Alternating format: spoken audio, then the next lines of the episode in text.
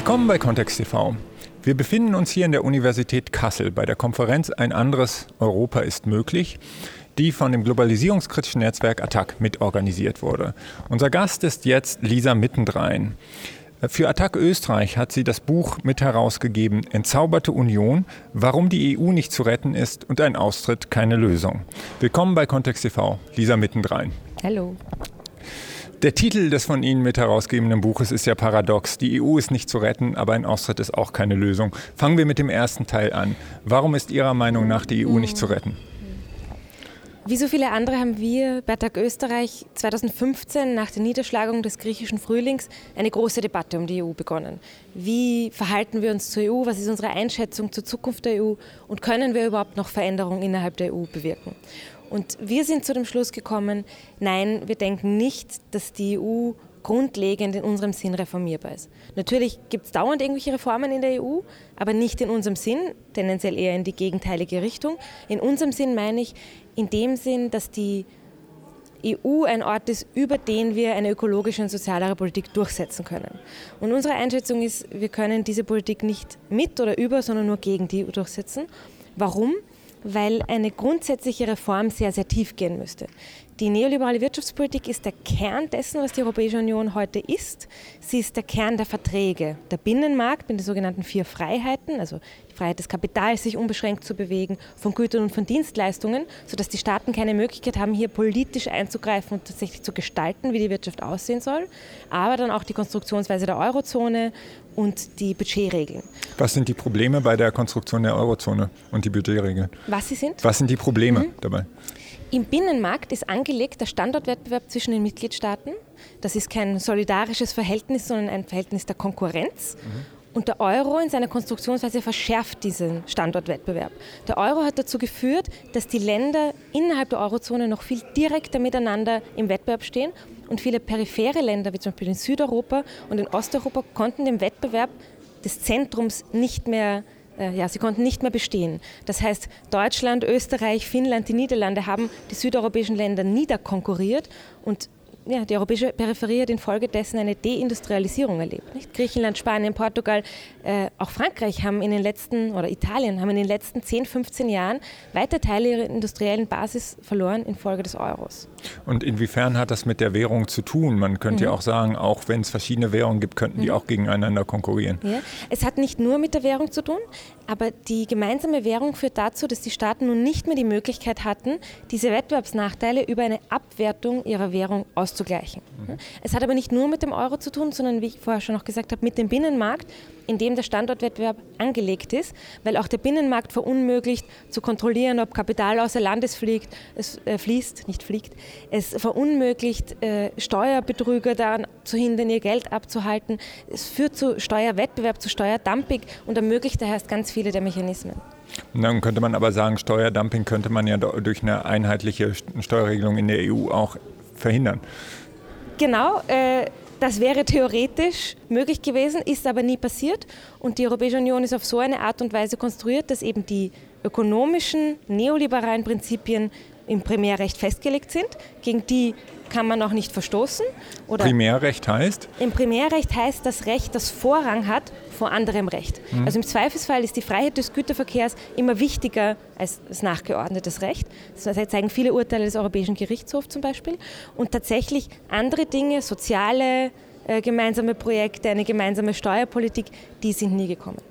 Und wenn ich zurückgehe zur Frage der Reformierbarkeit, Reform, grundsätzliche Reform für eine soziale und ökologische Transformation müsste heißen, dass man diese Grundpfeiler, den Binnenmarkt, die Eurozone, die Budgetregeln ändert. Mhm. Und dafür braucht es in der Europäischen Union Einstimmigkeit der Mitgliedstaaten. Also es geht ja um die europäischen Verträge, den Vertrag von Lissabon zum Beispiel. Genau, zum Beispiel und die früheren Verträge auch. Und um das zu reformieren, um dieses Grundgerüst zu reformieren, brauche ich Einstimmigkeit, oder nicht brauchen wir Einstimmigkeit der Mitgliedstaaten. Und nun sind wir nicht besonders in der Nähe davon, eine Mehrheit an linken Regierungen in der Europäischen Union zu haben, geschweige denn überhaupt Einzelne, nicht? Mhm. Im Gegenteil, wir haben eine rechte Hegemonie. Und selbst wenn sagen, die soziale Revolution über den Kontinent schwappt, äh, der Lukas Oberndorfer sagt in dem Buch, das wir herausgegeben haben, eine neoliberale Trutzburg wird es immer geben. Das heißt, es ist völlig unrealistisch und eigentlich muss man sagen quasi unmöglich, dass eine so grundsätzliche Reform der Verträge zustande kommt. Und deswegen sagen wir, wir halten die Reformdebatte nicht für sinnvoll, weil es so unwahrscheinlich ist, weil es irrsinnig viel Energien bindet und weil es auch keine Debatte ist, die uns hilft, in einer anderen Hinsicht politische Spielräume zu gewinnen oder Menschen zu erreichen, weil sie ist sehr abstrakt, die Debatte über die Grundlage der EU-Reform. Und mit so einer abstrakten Debatte erreichen wir niemanden. Das tun wir mit den ganz konkreten Themen und Anliegen, die die Zukunft betreffen. Um nochmal zurückzukommen auf dieses Wettbewerb der Nationen. Mhm. Äh, das wird ja auch der, von der deutschen Bundesregierung ewig gepredigt. Alle sollen in einem endlosen Wettbewerb letztlich sich in einer Spirale nach unten ja, bewegen. Welche Rolle hat die Bundesregierung auch für den, ich sage jetzt mal, den Ruin der südeuropäischen Länder und für diese Ungleichgewichte mhm. in der EU und vor allem in der Eurozone mhm. gespielt? Also wie hier beim Kongress schon viel diskutiert wurde, ist Deutschland der Hegemon Europas, der wirtschaftspolitische, und die deutsche Bundesregierung ist irrsinnig mächtig. Und viele der Institutionen der Europäischen Union und der Eurozone sind nach den Interessen Deutschlands oder um präziser zu sein, des deutschen Exportkapitals geschaffen, oder auch nach ideologischen Grundlagen, wie sie auch in deutschen Institutionen sind, beispielsweise die EZB in vieler Hinsicht nach den Vorbildern der äh, Deutschen Bundesbank. Und, und so ist der Einfluss Deutschlands in den Strukturen schon sehr klar. Viele der Vordenker der Europäischen Währungsunion waren deutsche Ordoliberale, nicht? die ihm schon gesagt haben, man muss das so gestalten, dass es möglichst wenig Zugriff der, der demokratischen Institutionen auf die Strukturen gibt, damit man die nicht mehr ändern kann.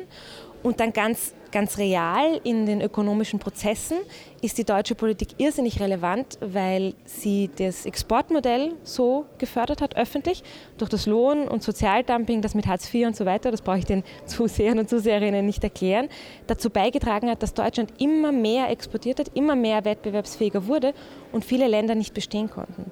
Und das ist ganz spannend. Äh, mir ist ein Zitat so in den Ohren geblieben, das war fast das Ehrlichste, was ich seit langem von einem Politiker gehört habe. Als er das Amt angetreten hat, hat der neue deutsche Finanzminister Scholz, der SPDler ist, gesagt, also wurde gefragt, ob sich jetzt was ändern wird an der deutschen EU-Politik und an der deutschen Europolitik. Und er hat gesagt, ein deutscher Finanzminister ist ein deutscher Finanzminister, die Parteizugehörigkeit spielt keine Rolle. Und das ist das sagt so viel aus über die politökonomische Rolle, die die deutsche Regierung hier spielt und die Kapitalinteressen, die über diese Rolle Deutschlands in der Europäischen Union abgesichert sind. Und vielleicht ganz kurz auch noch die Rolle der deutschen Bundesregierung für die Situation in Griechenland. Ich mhm. meine, in Griechenland ist ja, das mhm. Gesundheitssystem weitgehend ruiniert. Ganz viele Leute haben keine Gesundheitsversorgung mehr. Die Armut hat zugenommen. Der deutsche Finanzminister damals Schäuble hat ja auch eine wichtige Rolle in diesem Krisenregiment für Griechenland gespielt. Ja, also für die äh, aufgezwungene Kürzungspolitik in Griechenland waren mehrere EU-Institutionen und verschiedene Akteure sehr relevant. Formell in der Troika, also die Institutionen, die man nach Athen gefahren sind und die Vorschriften gemacht sind, haben, was die Europäische Kommission, die Europäische Zentralbank und der Internationale Währungsfonds. Aber viele politische Entscheidungen sind in der Eurogruppe getroffen worden. Und in der Eurogruppe war in, zu Zeiten von Schäuble quasi bekannt, dass das so läuft, dass Schäuble sagt, was er will. Dann sagen die Varoufakis hat das Cheerleader genannt, nicht? Die Cheerleader von Schäuble, der österreichische, der finnische und so weiter, Finanzminister, die baltischen stimmen zu.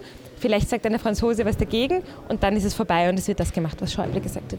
Das heißt, hier ist schon sehr stark die Perspektive Deutschlands und die, ja, die Interessen auch der deutschen, ja, deutschen Industrie durch das Finanzministerium und durch die Eurogruppe gesetzt worden und auf jeden Fall trägt trägt der deutsche Finanzminister eine große Verantwortung. Ich finde, man darf da aber die anderen Institutionen und Regierungen überhaupt nicht äh, aus der Verantwortung lassen. Der österreichische Finanzminister war genauso die Bulldogge von Schäuble und hat das alles genauso mitgemacht und auch kaum sonst hat irgendjemand in Europa versucht oder irgendjemand in der Europäischen Union versucht, was dagegen zu tun, sondern alle haben fleißig mit eingehaut auf Griechenland in der Hoffnung, dass es ihnen dann nicht passieren wird. Mhm.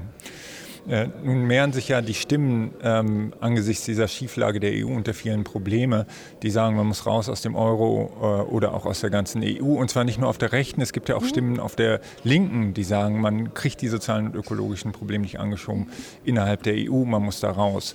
Äh, nun sagen Sie aber auch, das ist ja auch der zweite Teil des Titels von dem Buchs, ein Austritt ist auch keine Lösung. Mhm. Warum glauben Sie, dass das keine Lösung ist? Also ich bin der Meinung, dass man zum Austritt sehr differenziert diskutieren muss. Und wir sind auf jeden Fall der Meinung, dass man das nicht tabuisieren soll. Also diese große Panik, die lange ausgebrochen ist, wenn jemand von Austritt gesprochen hat, es ist eh besser geworden, auch weil es einfach Realität geworden ist mit dem Brexit.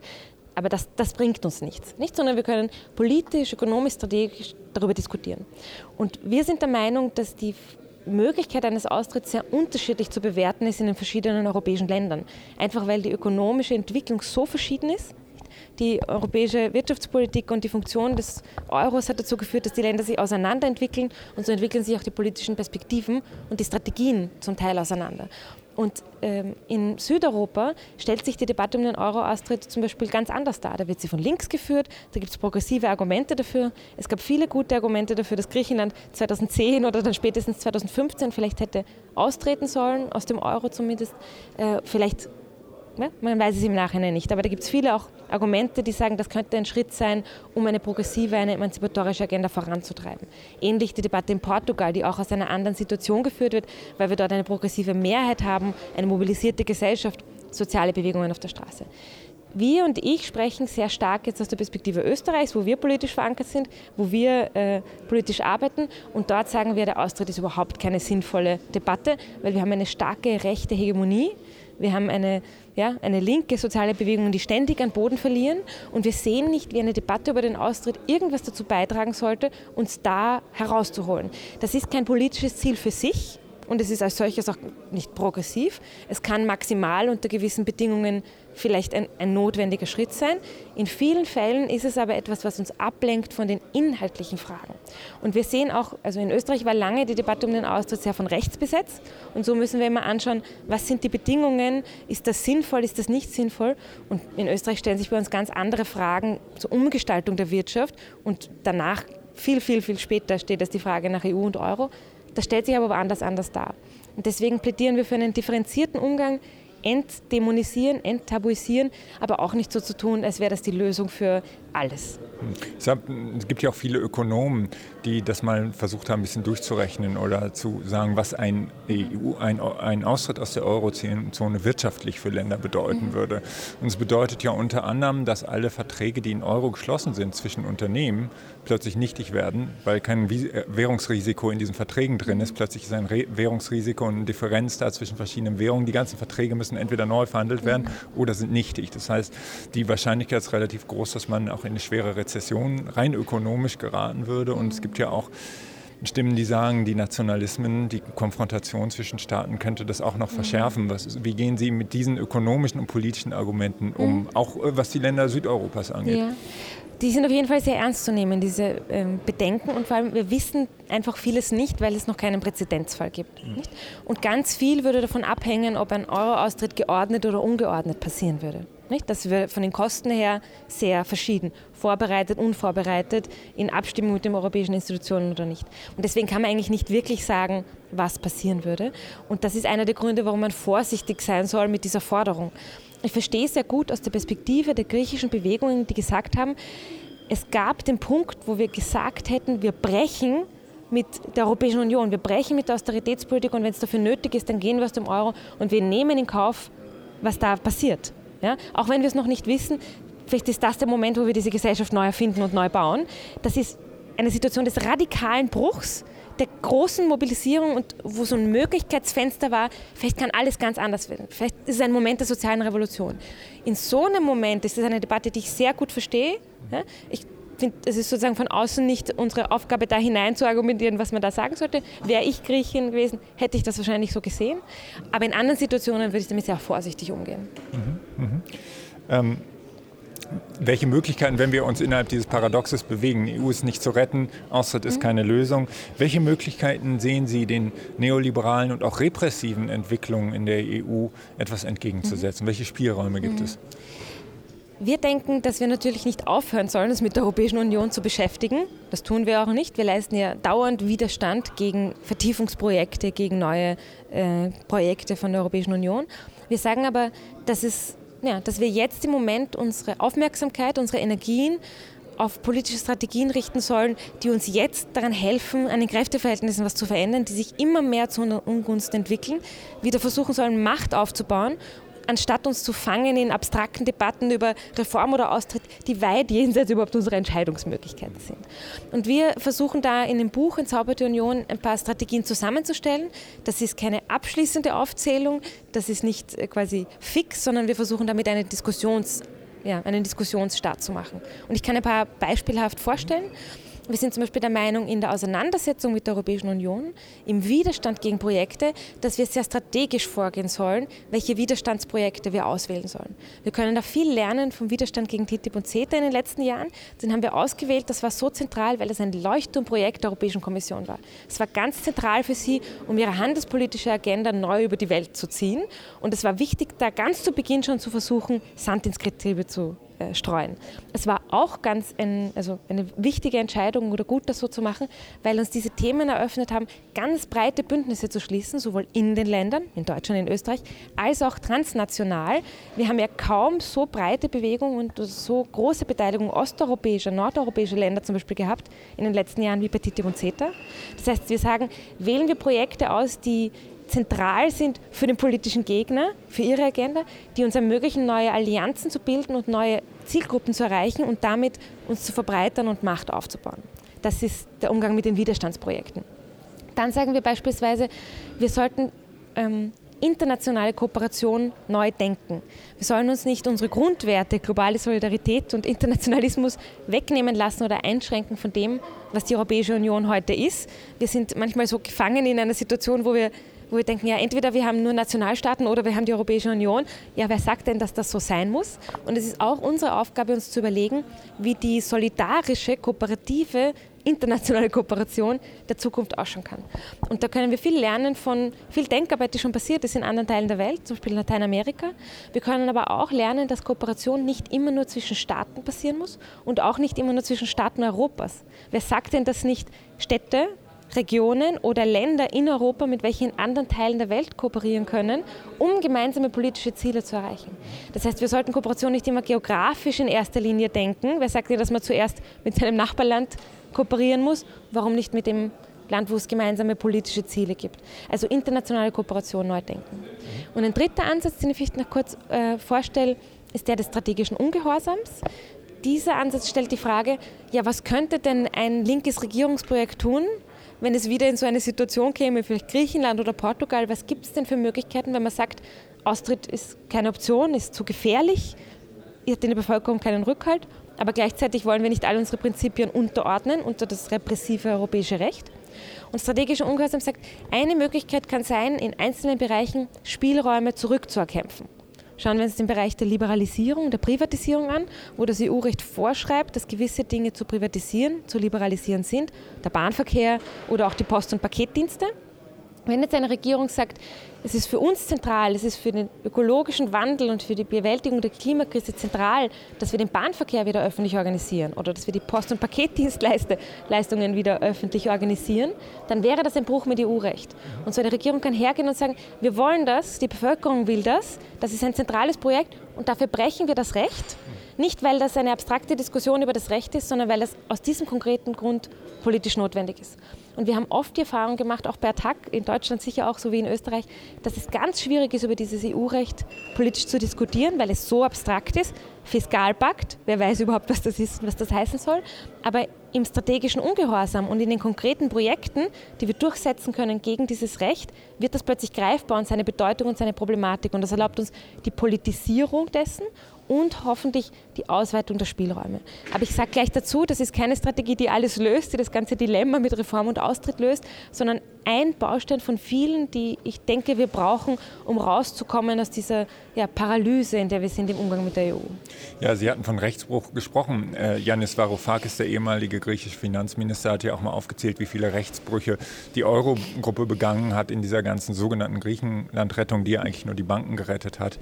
Also insofern wird ja ständig EU-Recht gebrochen, nur in die falsche Richtung wahrscheinlich. Ja, genau plötzlich sind die Linken die großen äh, Gehorcher nicht, des ja. europäischen Rechts. Ja. Die Rechte bricht die ganze Zeit EU-Recht aus derselben strategischen Überlegung. Viktor Orban hat, indem er einfach gemacht hat, was er wollte, de facto die ganze Debatte über das europäische Asylsystem beendet, indem er einfach gesagt hat, ich mache nicht mit, das ist egal, was ihr sagt. Ja, und es gab keine ja? Sanktionen. Also Griechenland Sanktionen. hat massive Sanktionen, weil sie Sozialpolitik machen wollen. Genau. Äh, für Flüchtlingsabwehr, illegale Flüchtlingsabwehr Gibt's kriegt Orban keine Sanktionen. Und das ist wieder, da komme ich zu dem zurück, was ich am Anfang gesagt habe über den Kern der europäischen äh, Integration.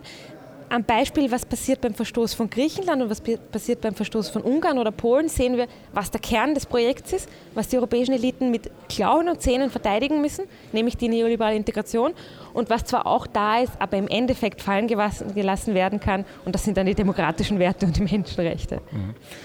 Sie hatten die Proteste gegen die Freihandels, sogenannten Freihandelsabkommen, eigentlich Investitionsschutzabkommen, TTIP und CETA mit Kanada erwähnt. Da waren ja Hunderttausende von Leuten auf der Straße, 300.000 in Berlin. Allerdings ist es aus meiner Wahrnehmung auch etwas still geworden um diese Dinge. Ist es denn überhaupt gelungen, da kontinuierlich arbeitende Bewegungen aufzubauen, Strukturen aufzubauen, die auch jetzt über den Protest gegen diese einzelnen Handelsabkommen hinausgehen und mhm. sich Gedanken darum machen, was wir eigentlich für eine zukunftsfähige Handelsordnung, mhm. eine, für eine sozial-ökologische Wende brauchen. Gibt es da Ansätze? Wie sehen die aus und wie sehen die organisatorischen Strukturen für sowas eventuell aus? Also so soziale Bewegungen sind natürlich immer gewissen Konjunkturen ausgesetzt, nicht? Und es ist irgendwie klar, dass es jetzt mal einen eine Phase gibt, nachdem diese ersten großen Auseinandersetzungen sich beruhigt haben oder vorbei sind, auch wenn sie noch nicht ganz vorbei sind. CETA ist ja noch immer nicht überall ratifiziert, dass es jetzt mal eine neue Phase gibt. Ich kann da nicht von allen Ländern sprechen, ich kenne vor allem das österreichische Beispiel. In Österreich sind wir den Weg gegangen, dass wir versucht haben, die TTIP-Stoppen-Plattform in ein neues Bündnis an das Handeln zu transformieren, das sich mit der Zukunft der Handelspolitik beschäftigt. Und wir kampanisieren mit unseren Partnern, den Umweltorganisationen, den Gewerkschaften, den kleinbäuerlichen Organisationen und vielen weiteren, jetzt natürlich immer noch gegen JEFTA, das Abkommen mit Japan, gegen EU-Mercosur, äh, gegen Investitions, Investitionsschutz, also Sonderklagerechte für Konzerne gerne. Das kampanisieren wir, werden wir weiter kampanisieren. Wir arbeiten gerade mit dem Europäischen Bündnis zusammen an einer neuen Kampagne gegen Sonderklagerechte für Konzerne. Aber wir haben parallel dazu jetzt Strukturen aufgesetzt, die sich mit Alternativen beschäftigen. Da stehen wir noch am Anfang. Schauen wir mal, was daraus wird. Aber ich denke, dass diese Zweigleisigkeit im Widerstand und im Aufbau von Alternativen ganz wichtig sein wird für die Zukunft dieser Bewegung. Und was wären Grundzüge eines zukunftsfähigen, sozialen und ökologisch gerechten Handelssystems? Mein Spezialgebiet ist nicht die Handelspolitik. Okay. Ich kann sagen, was ich mir dazu denke oder was ich dazu wichtig finde oder wie wir es auch bei Attac diskutieren. Äh, ich denke, in der Handelspolitik muss es darum gehen, eine Balance zu finden, in welchen Feldern wir Handel haben wollen und nach welchen Kriterien, nach welchen sozialen und ökologischen Kriterien und in welchen Feldern es eher darum geht, regionale Kreisläufe wieder zu beleben und lokale Strukturen zu schaffen, die dort äh, produzieren können und Leistungen erbringen können, weil allein aus ökologischen Gründen, aber auch aus sozialen Gründen ist es nicht sinnvoll, dass wir immer mehr und mehr Handel produzieren. Äh, und dort, wo wir handeln, sollen wir es nach anderen Kriterien tun. Mhm. Sie haben auch viel zu ähm, Steuerflucht gearbeitet und Sie nennen die Steueroasen, was man so Steueroasen nennt, auch oft Steuersümpfe. Wie funktionieren diese Steuersümpfe, wenn man nur mal die EU nimmt? Ähm, wie viel Geld geht dem Fiskus in der EU durch die Steuersümpfe verloren? Und äh, warum legen die EU-Regierungen sie nicht trocken? Das könnten sie ja eigentlich. Ja. Die größten Steuersümpfe sind EU-Länder oder gehören zu EU-Ländern. Deswegen sind ja diese schwarzen Listen, die die Europäische Union immer wieder veröffentlicht, von angeblichen Steuersümpfen so lächerlich, weil da stehen dann irgendwelche Inseln drauf oder irgendwelche afrikanischen Staaten, die wenig Bedeutung haben im globalen Finanzsystem, während Jersey, die ganzen Inseln, die zu Großbritannien gehören, Luxemburg und so ganz zufällig da unten drunter fallen. Bis vor nicht allzu langer Zeit war Österreich auch noch so ein Steuersumpf. Jetzt haben wir endlich das Bankgeheimnis aufgehoben, ist jetzt ein bisschen besser geworden, ganz lange dafür gekämpft. Ähm, Steuersümpfe, ja, warum, warum tut sich da nichts in der Europäischen Union? Weil es massive Interessen daran gibt, das aufrechtzuerhalten und diese Räume aufrechtzuerhalten, über die private Vermögen und Konzerngewinne verschoben werden können. Und wenn wir auf die Konzerngewinne schauen, nicht, da gibt es oft sehr komplizierte Firmenstrukturen, über die dann die Gewinne abgewickelt werden. So ein klassisches Beispiel ist, eine Firma hat in einem Land verkauft ihre Produkte äh, und dann gibt es in, in einem Steuersumpf gibt es dann eine andere Gesellschaft, die zu der Firma gehört und die verrechnet dann teure Lizenzgebühren an zum Beispiel die österreichische Firma. Deswegen fließt das ganze Geld hinüber. Dort ist der Gewinn nicht oder nur sehr gering zu versteuern. Das ist so ein klassischer Mechanismus. Und dann gibt es so verschiedene komplizierte Mechanismen. In den Niederlanden sind so diese Lizenzzahlungen, wie ich das gerade genannt habe. Also zum Beispiel Starbucks verlangt von seinen äh, nationalen äh, Unternehmen und von den Filialen sehr hohe Lizenzgebühren dafür, dass sie das Logo und diese Sachen verwenden dürfen. Die fließen dann alle über Staaten, wo diese Lizenzgebühren nicht besteuert werden oder nur niedrig besteuert werden. So ein Land sind die Niederlande. Und dann fließen die Sachen oft noch mal weiter nach Irland, wo es eine sehr niedrige äh, Konzernbesteuerung gibt oder überhaupt nach Malta oder irgendwo anders hin. Ne? Also das sind so sehr komplizierte Gebilde Und es gibt bisher sehr geringen Willen von Seiten der Europäischen Union und der europäischen Regierungen dagegen was zu unternehmen. Es gibt erste Ansätze, es gibt eine Diskussion über äh, eine Transparenz der Unternehmensgeschäfte und Gewinne in der Europäischen Union. Aber leider gehen diese Vorschläge nicht weit genug und es gibt ganz viele Mitgliedstaaten, die natürlich massiv dagegen was einzuwenden haben. Auch die haben. deutsche Bundesregierung, der SPD-Finanzminister Scholz ist ja auch gegen diese auch noch zu laschen Transparenzregeln. Ein deutscher Finanzminister ist ein deutscher Finanzminister, ja. um ihn selbst zu zitieren. Auch die österreichische Bundesregierung ist dagegen, ja. nicht? weil da auch Geschäftsmodelle dranhängen, in Österreich nicht mehr so sehr, aber weil massiv die Interessen der Parteien, die bei uns regieren, daran hängen, dass es das gibt. Ja. Sie hatten auch als letzte Frage den Fiskalpakt noch erwähnt. Äh, die wenigsten Bundesbürger wissen überhaupt, was das ist. Was ist der Fiskalpakt? Warum ist er problematisch? Und ähm, gibt es noch Möglichkeiten, ihn aufzuhalten? Mhm. Der Fiskalpakt ist Teil eines, ja, Post, einer Postkrisen-Finanzarchitektur in der Europäischen Union. Und der wirkt zusammen mit verschiedenen anderen Verträgen. Diese Finanzarchitektur heißt Economic Governance.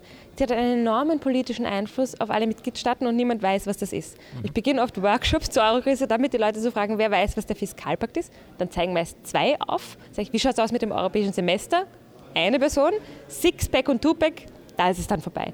Das sind alles Verträge, die geschaffen wurden seit Beginn der Eurokrise und die ein noch viel strengeres Korsett als schon die Maastricht-Regeln aus den 90er Jahren an die nationalen Budgets anlegen. Und wir haben inzwischen Prozesse in der EU, die so funktionieren, dass die Mitgliedstaaten immer im Frühling das Budget für das nächste Jahr an die Europäische Kommission melden müssen und die Europäische Kommission kann dann Feedback dazu geben. Wenn ein Land ähm, seine Budgetregeln einhält, das heißt keine großen Defizite hat und keine hohen Schulden hat, was aber die meisten haben infolge der Krise, der teuren Bankenrettungen und der sozialen Folgen, dann äh, kann die Kommission die Staaten in eine verstärkte Überwachung geben und da kann sie im Zweifelsfall, wenn die Empfehlungen, das Feedback nicht eingehalten werden, auch Strafzahlungen verhängen. Ne? Und so wirken diese verschiedenen Gesetze zusammen, um eigentlich sehr starken Druck auf die Budgethoheit der Mitgliedstaaten auszuüben und der nationalen Parlamente, die, wenn sie nicht an den Pranger gestellt werden wollen von der Europäischen Kommission und wenn sie keine Strafzahlungen leisten wollen, sich schon einmal vorauseilend an das halten müssen. Und zum Pranger sage ich kurz noch was fast das mächtigste Instrument in dieser Budgetpolitik, das die Europäische Kommission hat, sind nicht die Sanktionen, sondern sind, dass sich die Kommission öffentlich hinstellt und sagt, wir sind besorgt über den Haushaltsbefahrt in diesem oder jenem Land, das es schaut nicht sehr nachhaltig aus. Bumm, gehen im nächsten Moment die Zinsen auf den Finanzmärkten in die Höhe und das Land wird direkt bestraft. Und so ist das ein sehr perfider und auf vielen Ebenen wirksamer Mechanismus, der auch neben dieser direkten politischen Ebene diskursiv irrsinnig stark ist. Nicht? Also man hat in ganz Europa heute immer bei jeder politischen Maßnahme, die man vorschlägt, die Debatte, ja, aber ist das vereinbar mit den Defizitregeln? Und so ist das ja, wahnsinnig wirksam. Das ist geltendes Recht und wir können nur versuchen, das äh, wieder loszuwerden, die Spielräume auszuprobieren äh, auszuweiten, aber es ist Realität leider. Man muss sich das ja auch vergegenwärtigen. Das Haushaltsrecht ist ja was, was Parlamente über Jahrhunderte erkämpft haben in Europa und dann haben die Menschen um ein Wahlrecht gekämpft, um auch über den Haushalt mitzubestimmen und jetzt sind eigentlich die Menschen, die wählen, eigentlich gar nicht mehr diejenigen, die über das parlamentarische System letztlich den, das letzte Sagen über den Haushalt haben, genau. sondern die nicht gewählte Europäische Kommission. Genau, und niemand weiß, dass es das gibt. Und deswegen ist das Gute oder deswegen der Vorschlag auch des strategischen Ungehorsams, das ist aber auch was, was wir als Bewegungen tun können, mhm. nicht mehr zu versuchen, das abstrakt technisch zu, zu debattieren, sondern die konkreten Projekte zu finden, wo wir eine breite Mehrheit hinter uns haben und das gibt es ja für viele der sozialökologischen Projekte. Das sind die Leute ja dafür zu haben und an denen das zu diskutieren und an denen zu versuchen, diese Mechanismen in ihrer Durchsetzungsfähigkeit zu stören. Mhm. Ja, vielen Dank, Lisa Mittendrein. Ich danke auch.